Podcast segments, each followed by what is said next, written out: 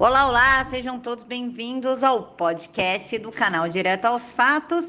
E quem quiser contribuir, o Pix está aqui na caixa de informações e vamos para o episódio de hoje. E aí, pessoal, boa tarde, tudo bem com vocês? Bom, primeiro quero convidar vocês a conhecer o livro que eu e a Elisa fizemos. Ela também é uma jornalista, mora em Brasília, a respeito da censura no mundo e como que o Brasil chegou aonde chegou com esse Supremo Tribunal Federal.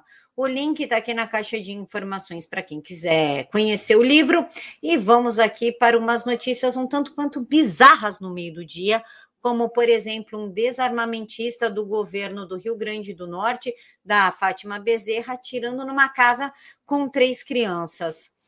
Desarmamentista do governo do RN atira contra vizinhos. Ivênio Hermes é coordenador de análises criminais do governo Fátima Bezerra. O desarmamentista atirou dentro de uma casa com três crianças. E por que, que ele fez isso? Algumas crianças da rua estavam tocando a campainha da casa dele e correndo. É claro que quando você fica irritado e demonstra isso, é tipo um combustível para as crianças. E elas vão fazer mais. Aí ele selecionou, ah, deve ser naquela casa lá que mora três crianças, e foi lá tirar satisfação. A mãe das crianças, claro, negou, falou: não, não foi os meus filhos. Mas mesmo assim, ele resolveu atirar dentro da casa. A vítima contou que os filhos estavam sendo acusados de tocar a campainha da casa de Ivênio Hermes repetidas vezes e que o coordenador teria se irritado com as crianças. O homem disse que foi à casa do coordenador da CESAT para dizer que não eram os filhos dele que estavam fazendo aquilo, mas provavelmente outras crianças da rua. Porém, Vênio teria começado a bater boca com o pai das crianças, pegou uma arma e seguiu a família até a casa dela, onde realizou pelo menos seis disparos. O vizinho Pablo Chances Sanches é pai de dois meninos de 9 e 13 anos e de um bebê de um ano e quatro meses. Todos, mais a sua esposa, estavam presentes no momento dos tiros. E Vênio Hermes já desativou sua conta no Instagram, mas um print demonstra que o coordenador é, aparentemente, contra o posse e porte de armas pra, pelo cidadão comum.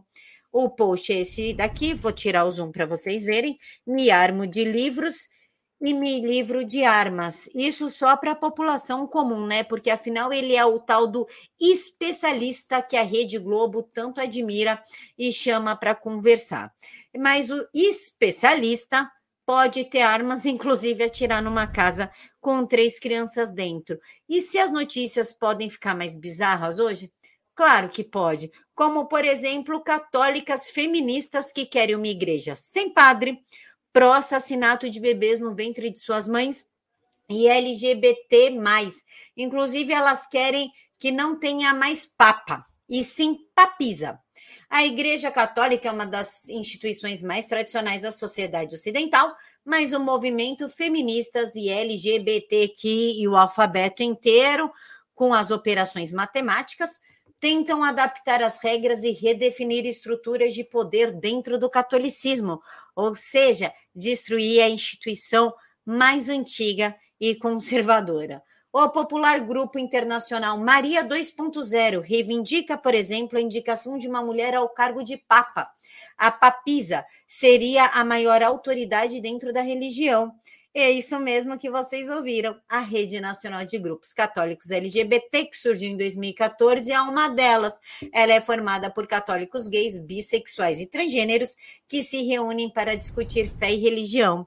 Quem realmente é católico, evangélico, kardecista, não importa a sua religião você realmente sabe a importância da sua religião, a hierarquia, os dogmas e porque ela precisa ser respeitada. A partir do momento que entra um grupo de revolucionário que quer mudar tudo isso, ela quer destruir a base da religião e tornar tudo uma grande bagunça. O que, que vocês acham disso? Para mim, pessoalmente, é um absurdo, é uma afronta à fé, aos dogmas da igreja e a, e a, e a história da igreja católica. Deixem aqui para mim nos comentários o que vocês acham de tudo isso. Um mega beijo no coração de todos. Fiquem todos com Deus. E hoje à noite tem live com a Regina Vilela. Tchau!